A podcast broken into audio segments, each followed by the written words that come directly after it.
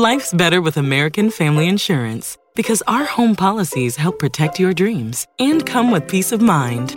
Save up to 25% by bundling home, auto, and life. American Family Insurance. Get a quote, find an agent at amfam.com. Products not available in every state. Discounts may not apply to all coverages on an auto or home policy. Discounts do not apply to life insurance policies. Visit amfam.com to learn how discounts may apply to you. American Family Mutual Insurance Company SI and its operating companies American Family Life Insurance Company 6000 American Parkway, Madison, Wisconsin.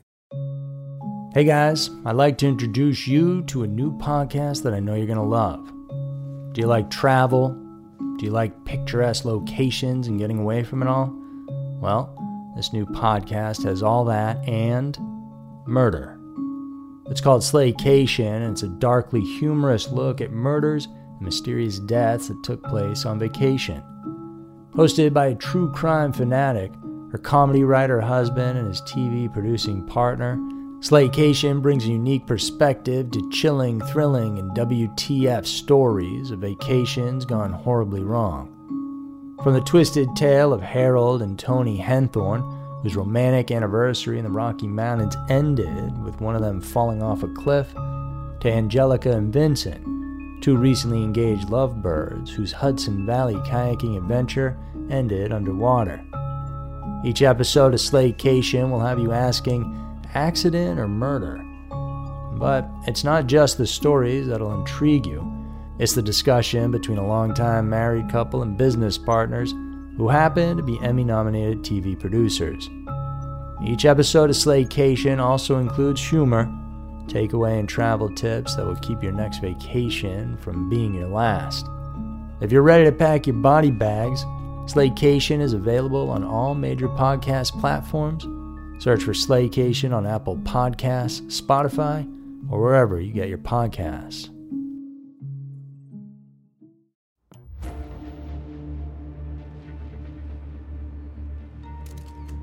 Scary mysteries, twisted news, killer gold stash, and con artist killer.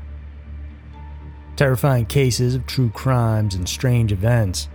Every week, Twisted News dives into two mysterious and scary cases currently happening in our world.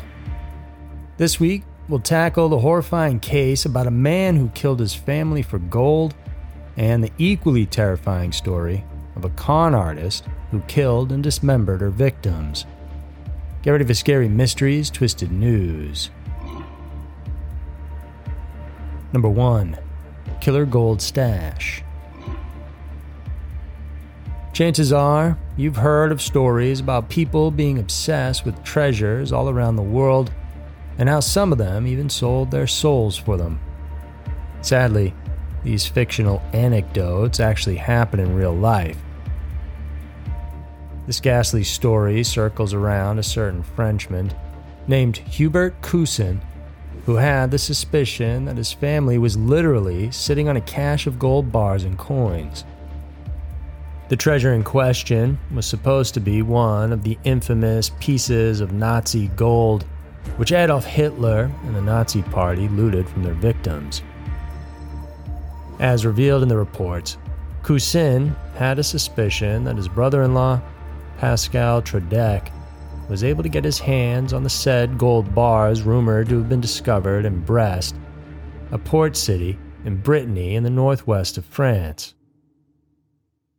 The 50 year old said that he went to Orval, near Nantes in western France, where Troadec and his family had lived. He was there with the intention to gather information about the whereabouts of this elusive gold stash. As revealed in the court documents, Caouissin went to Troadec's residence and hid in the vicinity in February of 2017. He then brought out a stethoscope, placed it against the window, and listened to the conversations of the people inside the house. Unfortunately, the sleuth wannabe was caught red handed and things escalated quickly. The next thing that happened was that the two got into a fight where Caouissin then beat his brother in law to death. He then went inside to find the victim's wife, Bridget, and he killed her as well. His murder spree didn't end there, though. He continued to go into the rooms of the children, and there he slayed Sebastian, who was 21 years old, and Charlotte, who was just 18, both of whom were sleeping. Police reports indicated that the perpetrator afterwards dismembered the bodies and removed them from the residence. He then brought them to his farm located in a remote part of Brittany. There, he attempted to get rid of the remains by either burning or burying them. In a follow up investigation, detectives found close to 400 chopped up body parts hidden within the suspect's property. Meanwhile, results from the medical examination determined that the culprit used a crowbar to actually murder them. Caouissin was subsequently put on a 16 day trial for his crimes. In his defense, his lawyers argued that the man was suffering from chronic paranoid delusions. The accused also insisted that he had killed his relatives out of the need to defend himself. The Frenchman, though, was eventually found guilty and then sentenced to 30 years in prison. His wife was also given a three year prison stint for helping Caouissin get rid of the bodies. Interestingly, there had been a growing interest given to this killer gold stash, but ever since the case became popular, French authorities maintain that such a treasure trove didn't exist in the first place. Should their words be taken as a fact, and did Troadec and his family die for no reason at all? Obviously, that's up for debate, but most of the public actually believe that the Nazi gold really does exist somewhere out there. Number 2 Con Artist Killer. We always hear the term con men, which is short for confidence men. But not all scam artists are men.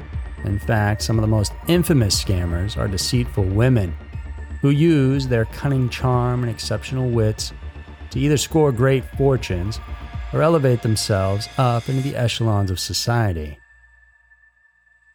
Shirley Jo Phillips was born in 1936 and this Missouri native was described to be very good looking, charming, and vibrant. And yet, despite being a well liked individual, Shirley had problems with relationships throughout her life. She was briefly married and gave birth to a son named Glenn Minster in 1959. Afterwards, she raised the child on her own as a single mom.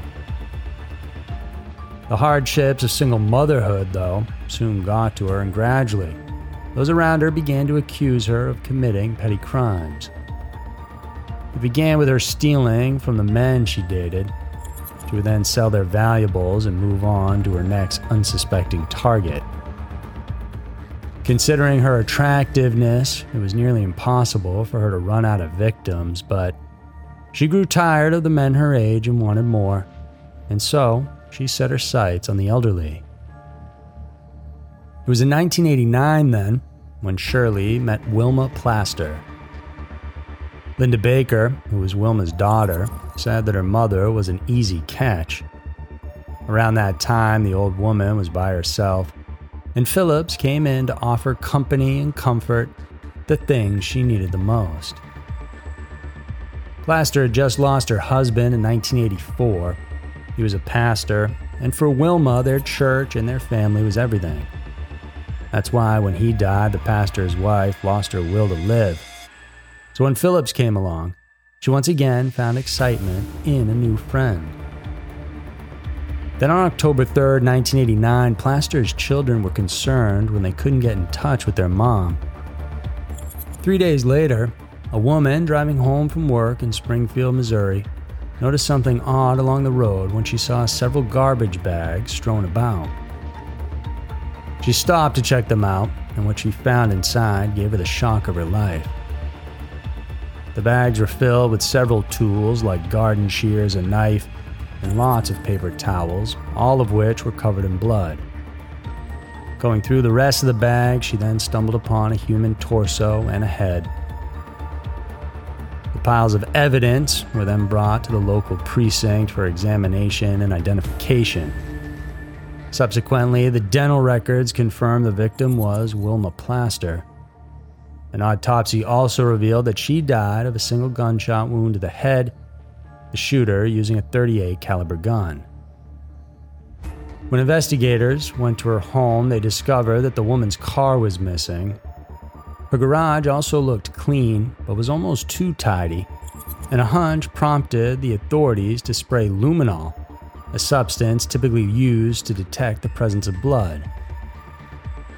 There, they found the entire expanse glowing with blue light, meaning that the place had been completely splattered with blood. This led them to believe that the actual shooting and decapitation occurred in that garage. Routine questioning was then done, and the victim's neighbors told detectives that on the night of October 3rd, they heard a loud banging noise coming from Plaster's house. Though they didn't actually see the shooter, they did notice a silver car pulling in and later going out from the garage. This was a very crucial lead because upon questioning the victim's family, authorities found out that their mother had a friend who drove a Cadillac with the exact same silver color. They were, of course, talking about Phillips. And around that same time, a woman named Nora Martin, who was Phillips's friend, tipped off the police. She confessed that after October 3rd, the woman invited her to take their vehicles to the car wash, where Phillips washed her car over and over again. Martin reported having found several bags hidden under Phillips's porch. When the police took a look at that, they saw plenty of cleaning materials, bank documents, and a canceled check that Plaster supposedly issued to Phillips in the amount of $4,000. But the most damning evidence that led authorities to suspect the trickster of the crime was, of course, a gun. They also found the revolver, whose ballistics matched exactly the ones used to shoot the victim in the head. As police were preparing to arrest Phillips, the woman herself came into the Springfield Police Department to clear her name. She denied any wrongdoing and was asked to provide a handwriting sample to test the validity of the check. The result flushed the suspect's alibi down the drain and the calligrapher testified that the check was not signed by the deceased. Turns out, the signature was forged. The calm woman was immediately detained for check forgery. Later on, her silver Cadillac was searched, and there they found traces of blood in the trunk. And so, on October 12, 1989, Shirley Jo Phillips was arrested and charged with murder. But the intrigue didn't end there. While she was in the process of being tried for Plaster's murder, the Oklahoma Bureau of Investigations contacted Springfield authorities on the disappearance of Phillips's mother, Lala Kyle. She had gone missing just a year before, and it didn't take long for this case to develop into something horrible. Oklahoma police found nine pounds of flesh which included fingers, a nose, an ear, a lip, and other body parts in a state park. Ultimately, it was determined that they belonged to Phillips's mother. It's yet to be confirmed if Phillips had something to do with her mother's murder, but she did end up getting jailed for slaying and decapitating Wilma Plaster. She was found guilty of first degree murder in February of 1992 and was initially sentenced to death. In 1998, though, her death sentence was commuted to life in jail, which she is currently serving at the Chillicothe Correctional Center in Missouri.